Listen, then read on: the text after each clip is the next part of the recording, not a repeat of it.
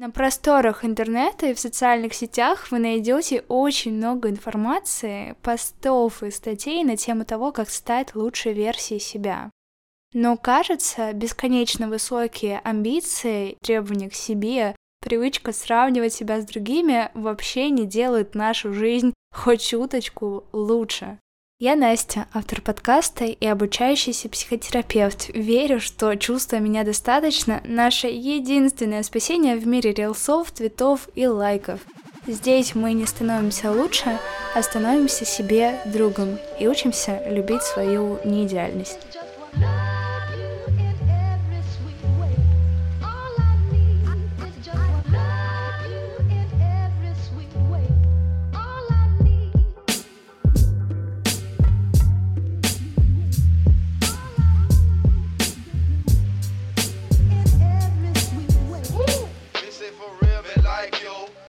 Привет, друзья! С большим опозданием, но подкаст меня достаточно, снова на связи, и я тоже снова на связи, это Настя.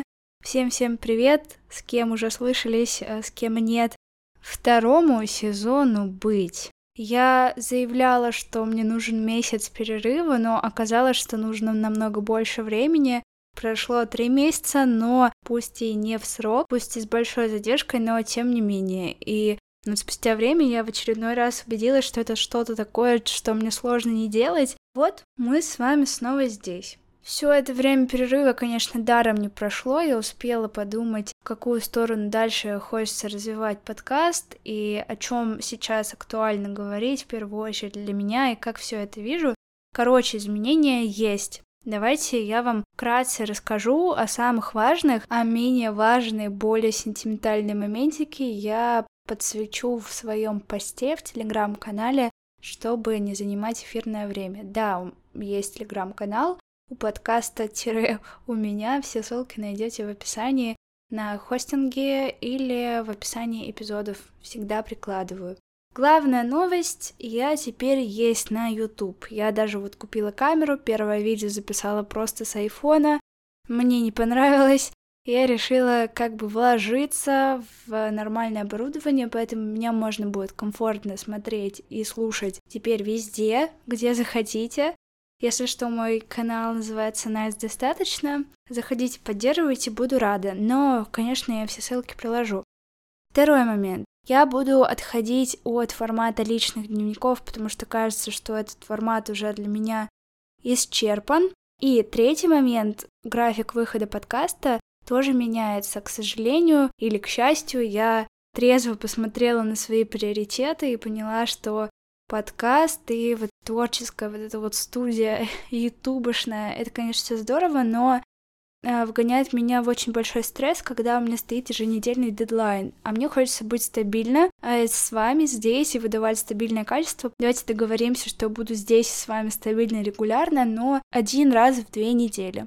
Если смогу что-то сделать со своим графиком, то, конечно же, постараюсь выходить 1 раз в неделю, но пока ориентируемся на эту цифру. Большое спасибо, что подождали меня, большое спасибо, что пришли послушать, если вы новичок. Больше не буду занимать эфирное время и приступлю к теме. Сегодняшняя тема звучит так: почему у кого-то получается, а у кого-то нет.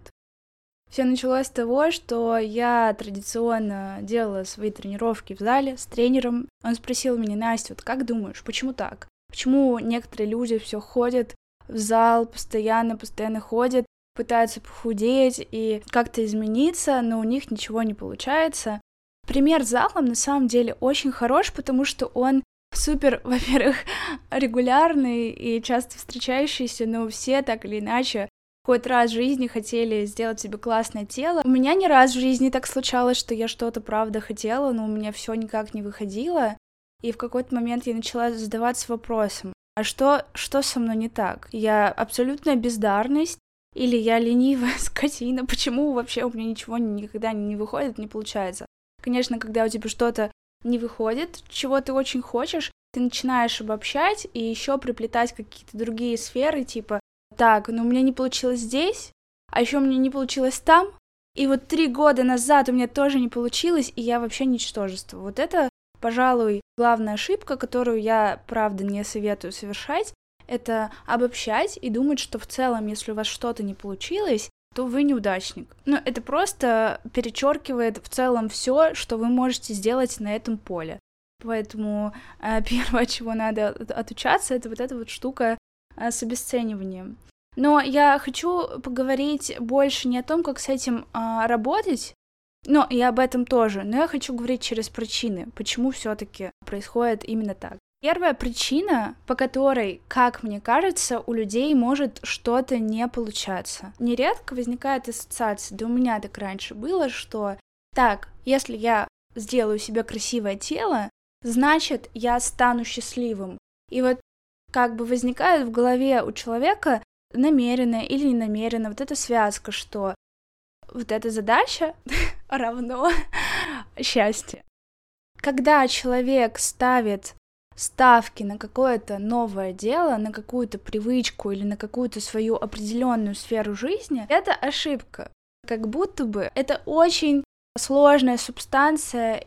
Когда вы достигаете какую-то цель, краткосрочно, конечно, у вас есть ощущение счастья, выделяются какие-то гормоны. Но подсаживаться на вот такую вот связку, что ты сделал, и только тогда я счастлив, строить в своей голове конструкцию какую-либо по типу «вот я сейчас похудею, и тогда меня полюбят, и тогда я буду счастливым», или «я сейчас заработаю вот столько денег, и тогда я точно буду счастливым, я себе куплю то-то-то, и тогда буду счастливым». Это опасно тем, что подсаживаться на эти цели можно бесконечно чего-то хотеть, к чему-то идти, быть счастливым всего 5 минут, а всю остальную свою жизнь не быть счастливым, потому что вы чего-то не сделали. Я предлагаю вам начать отслеживать такие конструкции в голове и подвергать их сомнению, потому что, скорее всего, это правда вас счастливым не сделает. Например, бег.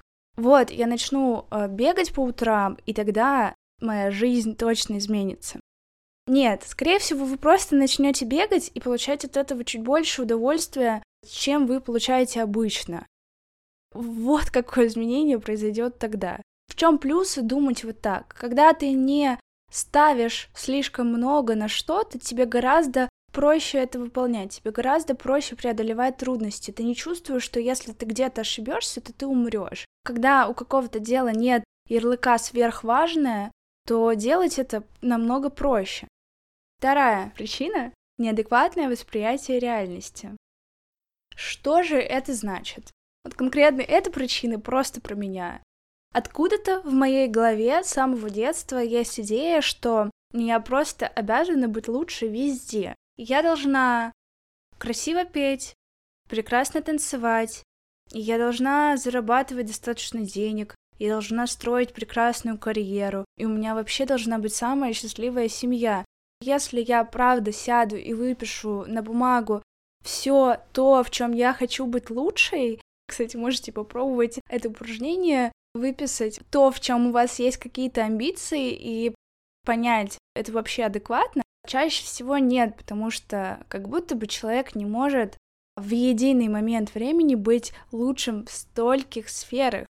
И когда мы начинаем чем-то новым заниматься, мы, конечно же, к этому списку прибавляем как бы еще одно дело, в котором обязательно нужно быть лучше всех, достигать каких-то невероятных результатов. Чем дальше мы идем по жизни, чем мы взрослее, тем больше у нас вот этих вот требований к себе и больше ответственности. А ответственности в какой-то момент уже не хочется. Ее и так слишком много. У тебя и так есть ответственность на работе, у тебя ответственность, возможно, перед детьми, перед домашними животными, перед партнером, я не знаю.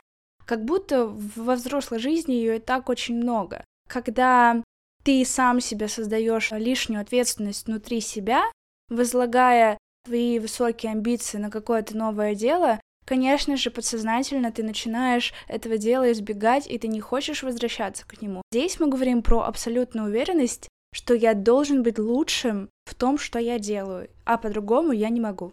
Третий пункт. Хаос в жизни и отсутствие приоритетов. У всего есть свой приоритет. Невозможно делать все и сразу. Если вы знакомы с циклом разработки продуктов, если вы вдруг работали в IT или изучали эту тему, вы, наверное, знаете про подход Scrum или Agile. Это когда команды Есть огромный список задач, но каждую неделю она берет, например, 7.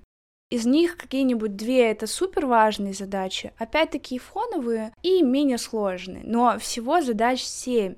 Огромная команда, которая занимается разработкой приложения, понимает, что глобально они могут качественно сделать всего 7 задач в неделю. Если мы говорим про одного человека, подумайте, сколько, правда, задач качественно вы можете сделать за одну неделю, за один месяц, за один год. И окажется, что как бы не хотелось верить в другое, что я всемогущий, могу все, надо только постараться, а еще это чувство, конечно же, подкрепляют соцсети, потому что, другие же могут, но мы не знаем, сколькими сферами жизни и их качеством эти люди пожертвовали для того, чтобы достигнуть этот результат за это количество времени. В общем, когда у нас есть убеждение, что мы можем все и сразу, оно, конечно же, нам вредит, это чувство какой-то личной неполноценности, неэффективности, и мы цепляемся за каждую новую возможность, чтобы себя спасти из этого хаоса. Но на самом деле секрет в том, что не следует хвататься за что-то новое, а нужно разобраться со старым и понять, а что мне сейчас правда важно. Например, мы начали с зала, да? Эта цель, похудеть к лету, насколько она у меня стоит в приоритете. Или мне сейчас гораздо важнее получить повышение на работе, потому что тех денег, которые у меня есть сейчас, их мне не хватает на удовлетворение каких-то моих очень важных потребностей. Или у меня сейчас проблемы в отношениях, и поможет ли мне это то, что я похудею, в решении этих проблем, или нужно заниматься вообще другим? Или, дело вообще не в том, что я какой-то не такой, и у меня есть пузико, а проблема в том, что я в целом никогда не могу почувствовать это ощущение, что я доволен собой, что я люблю себя. Это очень важные вопросы, и пока мы не знаем приоритеты и не можем себе честно отвечать на вопрос, да, это мне сейчас точно надо, а это сейчас менее важно, и я, например, к этому могу вернуться через полгода, или через месяц, когда доделаю эту задачу. Пока у нас нет этой системы координат, тогда мы находимся в хаосе. Каждый день мы что-то новое начинаем делать, потом забрасываем, потом беремся за еще что-то, не понимаем, как вообще работает эта система наша внутри и снаружи. В общем, мы не можем создать себе легкий, понятный путь и идти по нему каждый день. Это тревога, это выживание, это непонимание, где ты находишься и зачем. С этой проблемой вам точно не поможет красивое тело, вам точно не поможет новая привычка, вам точно не поможет, если вы что-то там сделаете экстра. Еще один важный момент, про который хочется сказать. Важно понимать, что включенность в задачи, она может быть разная. Например, когда я занимаюсь уборкой, когда я протираю стол, или мою посуду, или что-то делаю по дому, фоново могу, например, слушать какое-то видео или книгу. Когда мне нужно что-то, когнитивное, усилие придумать текст, решить пример, какие-то вещи, которые требуют умственных усилий, я не могу параллельно ничем другим заниматься. И с целями, с задачами, с привычками также. Важно понять, как это вообще в целом встраивается в инфраструктуру вашей жизни. Тот же спорт могу вполне назвать фоновым процессом. Я хожу 2 раза в неделю в зал, и я понимаю, что через полгода мое тело не может не измениться. Это просто невозможно. Фоновые задачи, которые так или иначе, если их делать, они будут приносить вам какой-то результат, будут накапливать свой эффект, и в целом никаких сверхусилий туда прилагать не нужно. А есть задачи, которые требуют сверхусилий, требуют сосредоточения, внимания. Как будто бы важно понимать, что из этого может быть фоново, из того, что вы хотите внедрить в свою жизнь, а что важно поставить в приоритет, и вообще сможете ли вы это сделать. Цель построить красивое тело, когда она у меня была, я никогда не могла к этому прийти, потому что я держала результат в фокусе, но я совершенно не обращала внимания на процесс. И это, кстати, Четвертая причина, про которую я хочу поговорить. Когда ты хочешь накачаться, просто как Арнольд Шварценеггер. В общем, когда ты спишь и видишь вот твои прекрасные худые ноги летом, то, скорее всего, этих ног у тебя не будет, потому что, опять же, верх сфокусирован на то, чтобы эти ноги получить. И вот парадокс в том, что красивые ноги появляются тогда, когда ты начинаешь не ходить в зал, потому что ты хочешь, а потому что тебе начинает нравиться ходить в зал. Тоже моя история. Очень долгое время мечтала о том, чтобы выглядеть определенным образом. Как только я пришла с запросом, что да я просто хочу не бросать, да я просто хочу полюбить, я просто хочу себя чувствовать классно, потому что сейчас этого нет, мне не так много лет, но я уже чувствую себя разваленной какой-то, я так не хочу. И вот только тогда я правда смогла остаться в зале, в тренировках, в активности очень надолго и правда смогла прийти к тому, чего я хочу. Раньше, чтобы поехать в зал, мне нужно было потратить час времени. А еще морозиться в минус 40 на улице, ехать в тесном автобусе, толпиться, и, в общем-то, процесс не был приятным. Ну, именно процесс с точки А в точку Б, к залу, где мне нужно было это делать. Что бы я могла предпринять в этой ситуации? Например, сменить зал, не ездить так далеко. Я могла бы заниматься дома, купить себе всякие гантельки или там с бутылкой приседать, там взять тренера с онлайн-сопровождением. Ну, короче, я могла бы придумать, как мне этот процесс сделать более приятным и как инфраструктуру этого процесса выстроить более приятно, чтобы мне не приходилось тратить 2 часа на дорогу, кучу нервов, а еще ограничивать себя при этом в питании и очень сильно хотеть похудеть. Вы понимаете, да? Не только важно, что вы будете делать, но и как. Выберите себе зал с каким-нибудь большим, не знаю, окном, который выходит в парк, или выберите ближайший зал, чтобы вам просто не нужно было ехать за полгорода, чтобы позаниматься. Надо продумать, как вот этот процесс сделать максимально приятным.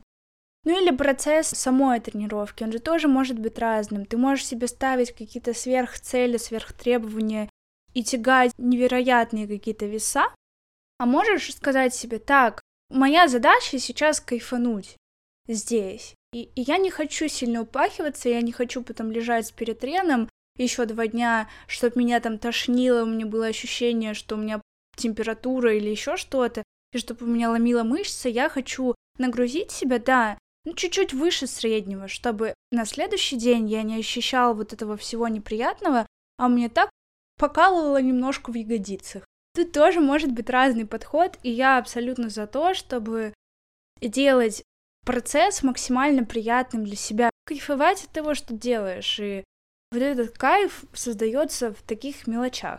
И 5-я причина — это еще не нашел свой путь. Я имею в виду, есть силовые нагрузки, есть кардионагрузки. Вы можете тягать железо вообще в разных плоскостях, вы можете вообще не тягать железо, вы можете делать какие-то тренировки на петлях TRX, делать кроссфит штуки, типа там бить молотком по колесу, это вообще улет, мне кажется. Кардио. Можно играть в футбол, можно плавать, можно бегать по горам. Это все разные вариации одного и того же, по сути. И многие останавливаются на этапе, когда ты что-то одно попробовал, и, как кажется, понял, что все мне не нравится, и в целом вообще поставил крест, сказал себе: я это не люблю, у меня не получается, я никогда этим заниматься не буду. А на самом деле нужно было приложить еще чуть-чуть усилий, поискать что-то свое. Это опять же про то, что найти для себя максимально приятный, классный путь и кайфовать от процесса. Это правда важно. Стремиться к тому, чтобы делать свою жизнь клевой. Это же просто. Ну, ладно, это нифига не просто, но это важно.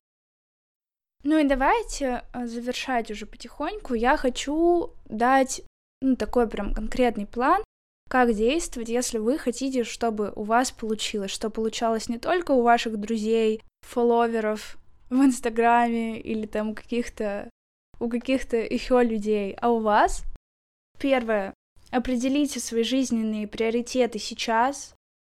Входит ли туда новая привычка? Входит ли туда ваше желание похудеть к лету? Или не входит? Ну, по правде.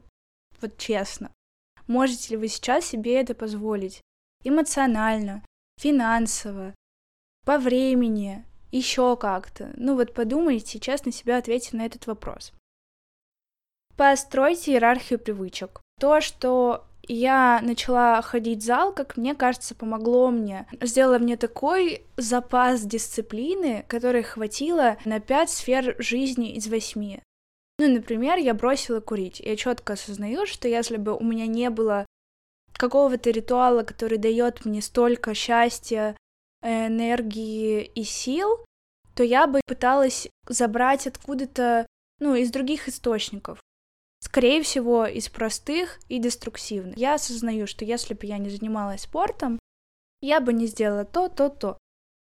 И надо об этом подумать, что какая вот привычка, начинание, какая задача и цель, оно повлияет на все ваши другие, ну, цели, задачи и так далее. И вот построить вот эту схему в голове, это может быть сложно для людей, кто не мыслит как-то именно визуально схемами и структурами, но есть специальные инструменты, например, майндмэпы. Погуглите, посмотрите, что это за инструмент, он очень сильно поможет визуализировать все это дело. И, соответственно, фокус взять то, что даст наибольший результат за меньшее количество времени. Ну, идеально, вот если будет вот эта вот пропорция. Сдваивайте ритуалы. Вот это самая вот вообще прикольная штука, и самое незатратное в плане ресурсов. Когда я только начинала заниматься спортом, тренер мне советовал разминать стопы. Ну, потому что от стоп вообще очень много всего зависит в теле. Тренер советовал мне дома делать кое-какие упражнения. Плюс я еще периодически ложусь как бы ногами кверху, чтобы у меня кровь с ног опускалась обратно. Это профилактика болезней вен. И я подумала, что в этот момент я вполне могу закинуть ноги и при этом еще делать упражнения на стопы. И я две задачи соединяю в одну. Трачу не 15 минут в день на обе эти задачи, а там 7,5, в 2 раза меньше. И вот придумывать, как вы свои ритуалы можете сдваивать. На самом деле мы и так это делаем в нашей обычной повседневной жизни. Например, мы слушаем какие-то книжки, убираемся, как я уже говорила, да. Мы ходим гулять, и мы там ходим не одни, а с другом. То есть это прогулка-встреча с другом. То есть мы и так эти потребности, на самом деле, точнее ритуалы, мы их и так сдваиваем.